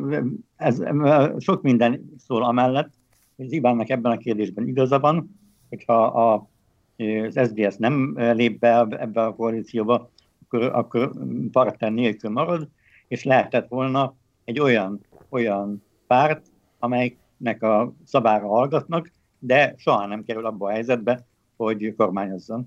Ezt, ezt el tudom képzelni, ez lehetséges. Tehát ami, ami a másik oldalon történt, az, az az volt, hogy a 98-ra az SDS a, a, az MSZP szatellita pártjává süllyedt, és a, onnan már egy feltartóztatatlan út vezetett teljes megszűnésig.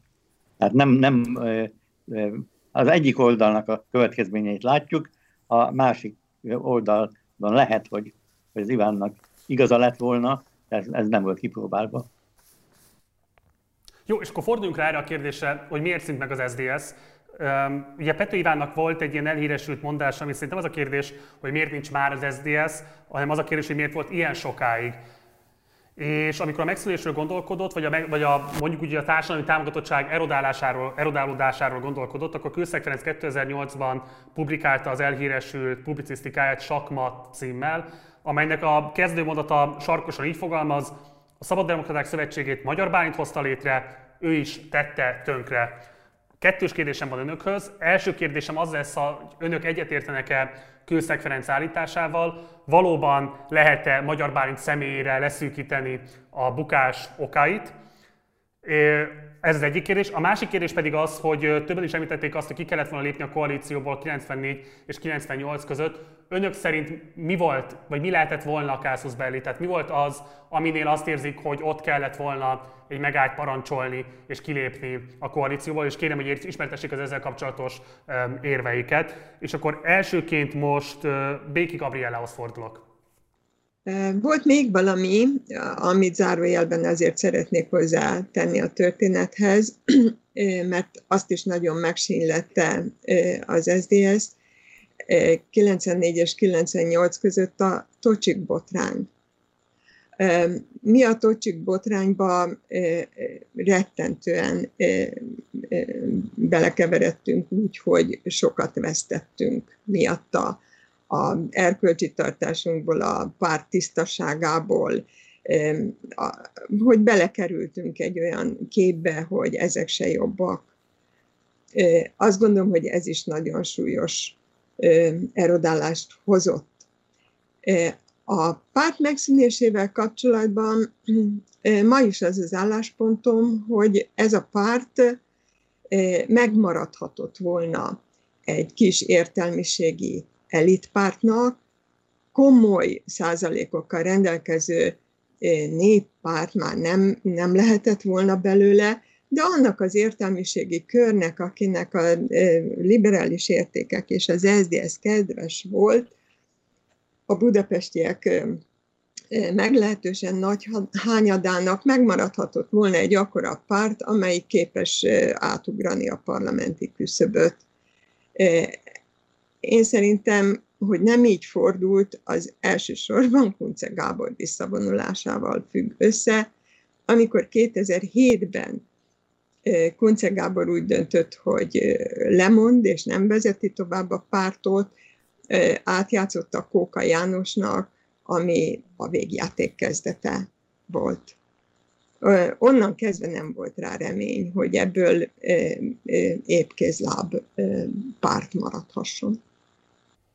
Gabriel arra nem válaszolt, hogy egyetértek Őszeg Ferenc állításával Magyar Bálint felelősségét illetően. Bálintnak természetesen sok felelőssége van a dologban, de mert hogy nagyon erős meghatározó személyisége volt a pártnak, de ezt a két példát arra hoztam föl, tehát a Tocsik botrányt, meg Kunce Gábor visszavonulását, hogy ezért nem egyedül Bálint döntései, ténykedése vezettek a végjátékhoz, hanem történtek mások is. Ugye csak bocsánat, azért, hogy interpretálni tudjam a, a kőszeg publicisztikának a fő gondolatmenetét, ő azzal érvelt Magyar Báni felelőssége mellett, hogy miközben ugye miniszteri tárcát vitt, érdekében állt minél továbben tartani a pártot a koalícióban, mert fontosan tartotta azokat az oktatási reformokat, amiket így tudott elérni vagy elindítani, és éppen ezért, amikor a tagságban már fölhördültek azok a hangok, hogy igenis ideje volna lépni a koalícióból, ő emiatt a személyes politikai motiváció miatt is érvelt amellett, hogy maradjon bent a tagság a, vagy pontosabban a párt a koalícióban. Ez csak azért fontos, hogy esetleg lehessen érteni a nézőiknek is, hogy, hogy Magyar Bánytot milyen motivációk mozgathatták Kőszeg Ferenc értelmezése szerint. De akkor most adjuk át a szót Kunce Gábornak. Hát itt van mit mondani, ahogy így hallgatom, szóval egyrészt én Magyar Bálint szerepét másként látom, egy rendkívül tehetséges, valóban meghatár, ezt meghatározó politikusról van szó, tehát azt én egy Pitjáner dolognak gondolom, hogy azért tartotta benne az SZDSZ-t a koalícióba, mert ő szeretett miniszter lenni, és ezzel nem is, nem is akarok ezzel a dologgal vitatkozni. Hát annyi minden történt az SZDSZ 20 éve alatt, hogy már a rendszerváltás utáni 20 év alatt, hogy összeszámolni is nehéz. Hát ezek egy részében Magyar Bálintnak volt szerepe, másban nem Lehet egyébként, hogy nem jut el idáig az SDS, hogyha Magyar Bálint nincsen például. Most ami a, a, a SDS elindult a koalíció kötéssel lefelé, hát utána kell nézni. Szerintem 93 elején az SDS az összes megkérdezett körében 6%-on állt, és a Pető elnöksége alatt ment föl 94-ben 4-re 20%-ra, tehát az azért mutatta, hogy ellenzékből a legnagyobb ellenzéki párt ellenzékből is el tudta veszíteni valami miatt a népszerűségét. Nem, nem olyan, ne, ne találgassunk, hogy mi lett volna akkor, ha, de hát ez azért mutatja, hogy nem egy olyan egyszerű dolog egy SZDSZ-nek ellenzékbe. Na most ami a Tocsik ügyet illeti, ezt se szeretem, mert ezerszer kibeszéltük már egymással, csak ha lesz olyan néző, aki nem ismeri, 160 millió forint összegről beszéltek, ami elindult egy céghez, amit aztán később a harmadik körben SDS közeli céggel tudtak összefüggésbe hozni. Amikor az ügy kipattant, akkor ezt a 160 milliót, akik, elvitt, akik oda utaltatták, visszautalták, tehát az SDS-hez nulla forint jött ebből a tranzakcióból, és biztos vagyok benne, hogy Pető Iván, mint a párt vezetője, semmit nem tudott erről a dologról, tehát ez úgy lett SZDSZ-es ügy, hogy egyébként az SZDSZ vezetői ezt nem ismerték. Na most, ami meg a megszűnést illeti, én csak a Béki Gabinak jelezném, hogy ugye az SZDSZ 9, 2000, pillanat, 2000, hogy voltak a választások, 2002-ben 5,5 százalékot ért el, majdnem kiestünk a parlamentből, ugye ellenzékből jöttünk. 2006-ban 6,5 százalékot, tehát növelte a támogatottságát, majd jött a küldött gyűlés, és ott engem felszólítottak a lemondásra, hogy a nem én lennék az elnök, az SZDSZ már 15-20 százalékon állna. Én ekkor ott azt mondtam mindjárt a felszólalásomban, hogy az önkormányzati választás előtt ilyet nem teszek, mert az megzavarná a pártot, de utána viszont azonnal le fogok mondani, és lehetővé teszem, hogy mindenki kibontakoztassa a tehetségét. Ez 2006 novemberében történt, aztán utána volt, ami volt. Én a Gabival egyetértek, hogy az SZDSZ-nek lett volna helye továbbra is a magyar politikai palettán, hát nem így alakultak a dolgok. A kilépésről a Pető Iván 94-ben egy küldött gyűlésen ö, olyan felhatalmazást kapott, hogy követelje a Hortól, hogy azonnal csináljon valamit, mert különben az SZDSZ ki fog lépni. Utána jött a Bokros Surányi páros, és valami végül történt. A későbbiek során akkor egy, különösen a Tocsik ügy árnyékában, hát már furcsa lett volna, ha az SZDSZ ki tud lépni a koalícióból. Köszönöm szépen, Törzsök Erika! Ha jól emlékszem, 98 tavaszán egy küldőgyűlésen, de az is lehet, hogy országos kongresszus volt, ahol is az utolsó pillanat volt, amikor az SDS úgy léphetett volna ki, bár 98-ban vagyunk, hogy megőrizze az arcát. Én úgy emlékszem, hogy 98 februárjában megjelentek ugye a gazdasági adatok, amik nagyon jók voltak. Horn hátra dőlt, azt mondta, megvan a 98-as választás nyerve. És egy kemény, eh, meglehetősen ízléstelen háborút kezdett indítani az SDS ellen, és eh, ezen a eh, tavaszi küldőgyűlésem azt gondolom, hogy ki kellett volna mondani, hogy nem csináljuk végig. Ezzel egy más nekifutás lehetősége nyílott volna a 98-as választásokra. De ezt kihagytuk. Tehát én mindenképpen úgy látom, lévén, hogy az államigazgatást belülről láttam ekkor, hogy az is hozzájárult az erodálódáshoz, hogy nem tudtuk ezt igazán egyetlen egy tárcánál sem jól csinálni. És Végül is az államigazgatás az, ami ugye a törvényhozás által létrehozott törvényeket végre kell, hogy hajtsa, de volt egyfajta arcnélküliség.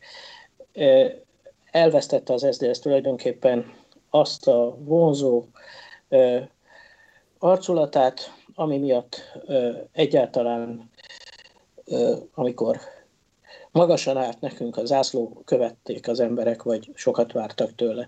Tulajdonképpen egy Köszönjük. szintelen, szaktalan társasággal vált. Köszönöm. Kőszeg Ferenc. Az egyik, amit el kell mondanom, szerintem nem olyan információ, amit most hallanak először.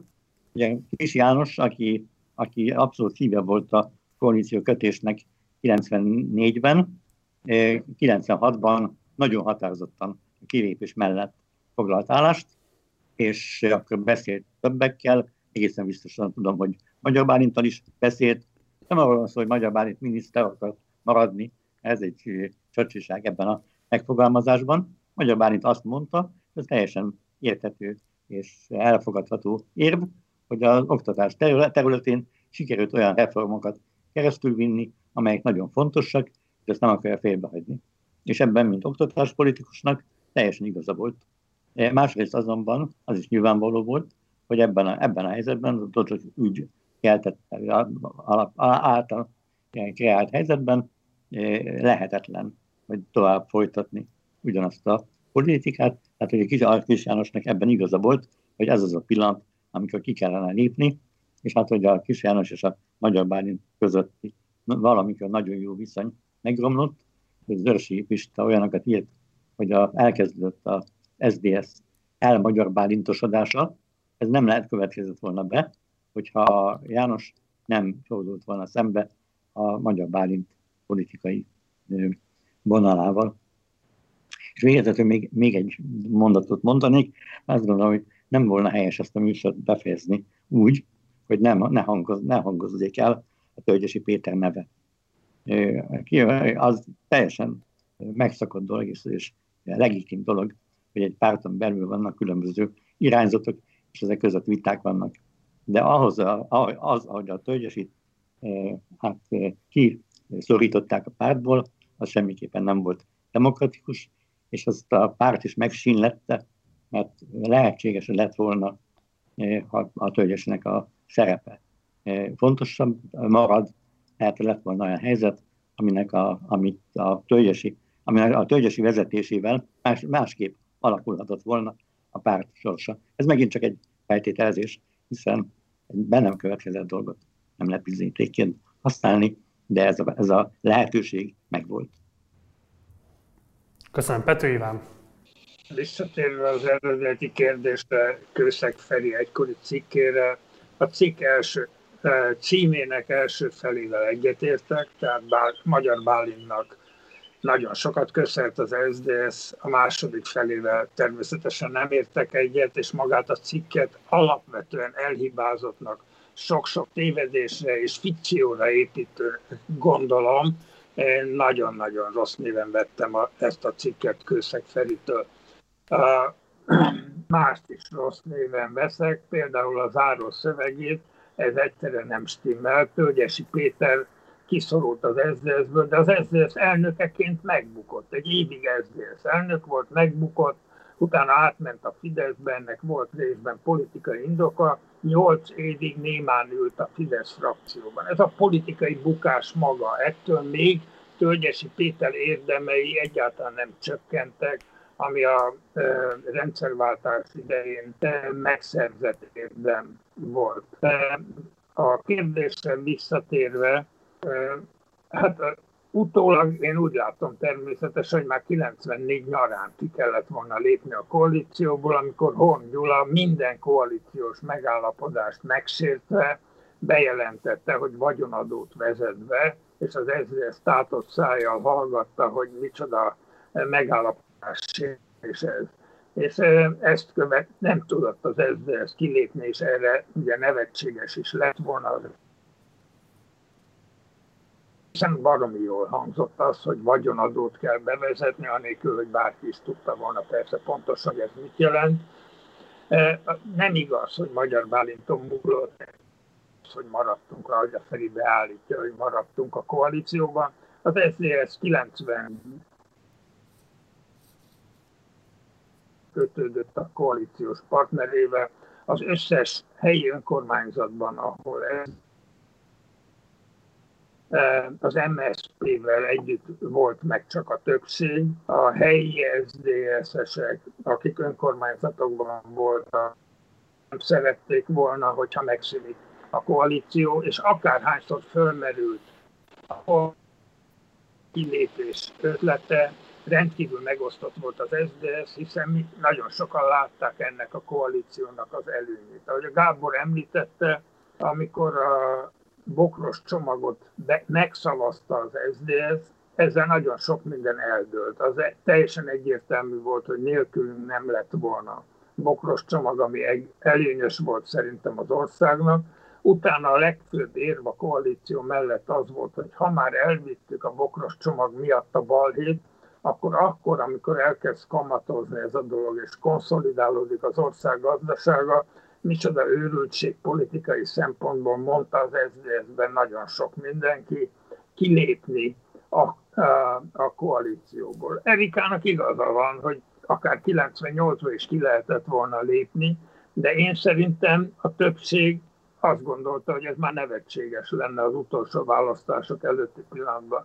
Én akkor már nem voltam pozícióban, én nagyon nem szerettem ezt a koalíciót, és bármikor úgy éreztem, hogy 94 nyara után, hogy olyan súlyos sérelmek érik az SZDSZ-t, hogy ki kéne lépni, de olyan látványos sérelem, ami a politikusokat ugyan nagyon irritálta, de a nyilvánosság számára is eladható lett volna, csak 98 nyarán volt, amikor Horn Gyula vízlépcső ügyben megállapodott Mecsárral, akkor már késő volt szerintem. Tehát 94-95-ben kellett volna kilépni. A Tociki kapcsán, ahogy Gábor említette, nevetséges lett volna, ha az SZDSZ erre hivatkozva lép ki, és hát lehetne folytatni. Na most visszatérve még, bocsánat, hogyha egy kicsit hosszan beszélek az én idézett úgynevezett bomomra,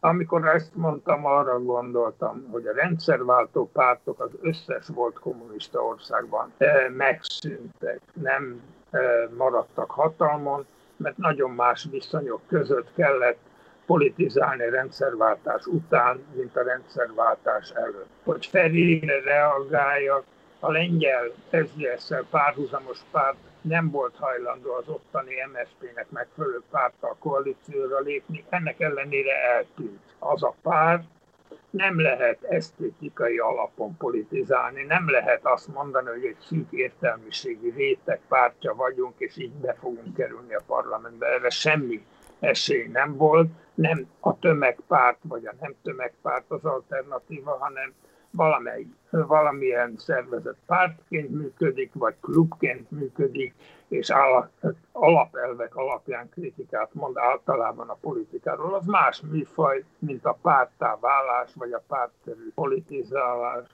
Én erre mondtam azt, hogy hát nem nagyon tudom elképzelni, hogy egy SDS-szerű párt, ha úgy politizál, mint ahogy azt sokan elképzelték volna, hogy visszavonul örök ellenzékbe, és mindig a nagy igazságokat hirdeti, akkor egy következő választáson bejutott volna a pártba, és a parlamentbe, és hát a példák azt mutatják, hogy más volt szocialista országokban, és az ilyen törekvések mind a semmiben hullottak, és érdekes és rokonszembes emberek maradtak Köszönjük. az ellenzékből.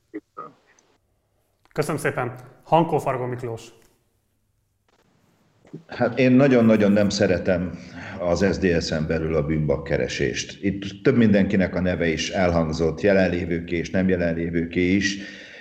Én talán elkövettem azt a hibát az SZDSZ-szel kapcsolatban, hogy én szerettem is az SZDSZ-ben lenni, nem csak az érdekeim miatt tartottam fontosnak, és rendkívül módon fájlaltam, amikor számomra értékes emberek személyes konfliktusokat gerjesztettek a egyébként valódi vagy, vagy, vagy vélt ellentéteik miatt. Tehát én nagyon értékes embernek gondolom, Magyar Bálintól kezdve a jelenlévő hölgyeket és urakat is egy, ideértve Kis Jánoson, Tölgyesi Péteren keresztül sok mindenkit. Nagyon-nagyon fájt mindig, amikor ezek a konfliktusok ok nélkül kihatottak az egész SZDSZ-es politikai környezetre és tulajdonképpen a közvélemény elé vittünk sok minden ilyet. A 94-98-as ciklussal kapcsolatban nekem az jutott eszembe hasonlatként, hogy ez olyan volt, mint mikor egy kicsit, mikor melegítik a békát. Nem veszi észre, hogy, hogy fölfor körülötte a víz és vége, tehát több minden is elhangzott, hogy mikor kellett volna kilépni, ezek mind igazak, meg talán egyik se, nem tudtuk megtenni azt, hogy kiléptünk volna, hiba volt, valamikor ki kellett volna lépni. Nyilván nem a tocsik botrány idején, azt én is osztom azt a véleményt, egyetértek Gáborral, hogy abban mi igazából nem voltunk érintettek, csak a nyakunkba varták az egészet, semmilyen konkrét előnyünk nem származott belőle. Nagyon nem értek egyet azzal, hogy mondjuk egy valakit bűnbakként fölhozzunk, akár Bálintot, Magyar Bálintot, de még akár Koka Jánost is, pedig már az az időszak tényleg az volt, amikor az SDS erodálódása nagyon világosan és egyértelműen kimutatható volt, és a végjáték az pedig szörnyű volt. Szörnyű volt megélni azt, hogy azokkal az emberekkel, akikkel több száz olyan SZDSZ-est lehetne felsorolni, akikkel 89-90-ben és azt követően jó volt együtt lenni a közéletben, azokkal azt kellett megélnem, bármelyiküket, most ha az arcokra nézek, a szomorú tekinteteket látom mindannyiótok szemében, hogy, hogy szerintem valahol mindannyian fájlaljuk és sajnáljuk azt, hogy ide jutott az ezért, és ebben mindannyian valószínűleg hibásak vagyunk. Tehát e, nem létezik az, hogy egyikünk sem hibázott, és nem létezik az, hogy egy valaki volt az, vagy kettő, vagy három, vagy öt olyan személy volt az, aki igazából okolható azért, hogy az SZDSZ sorsa így alakult. Ivánnak is teljesen igaza van, minden bizonyal úgy van, hogy ő mondja, hogy ezek a rendszerváltó pártok ele eleve halára vannak ítélve, vagy voltak ítélve, és be is következett a haláluk. Én végig úgy próbáltam részt venni az SZDSZ politikájában, akárhol tehettem valamit, vagy csinálhattam valamit, hogy mindig arra építettem, hogy nekem az a fontos, hogy az egyéni mandátumomat próbálja megszerezni. Én mindig azt láttam, és sajnos nem tudtam bekerülni abba a klubba, amelyben Gábor benne van, hogy öt egyéni mandátumot egy választókörzetben elért volna. Ugye ti Kereti Gyurival ketten vagytok azok, akik a 20 éves parlamenti történetben, de szerintem ketten vagytok, akik öt ciklusban volt. Én négy egyéni ciklust tudtam itt szombathelyen elérni, és mindig arra törekedtem, hogy nekem, én akkor tudok legtöbbet tenni az SZDSZ-ért, ha hozom ezt a mandátumot, meg magamért is. És utána megpróbáltam kicsit kívülrekedni azokon a vitákon, amelyek szinte törvényszerűen az SZDSZ bukását eredményezték. Picit megcsúszunk az időnkkel, de őszintén szóval nem bánom, mert nagyon kevés olyan akár írás, akár mozgóképes anyag érhető el az szdsz kapcsolatban, ami megpróbálná a történetiségét feldolgozni. Ugye volt egy cikksorozat, amit Pető Iván és Magyar Bálint jegyeztek, profi amatőrök, amatőr profik.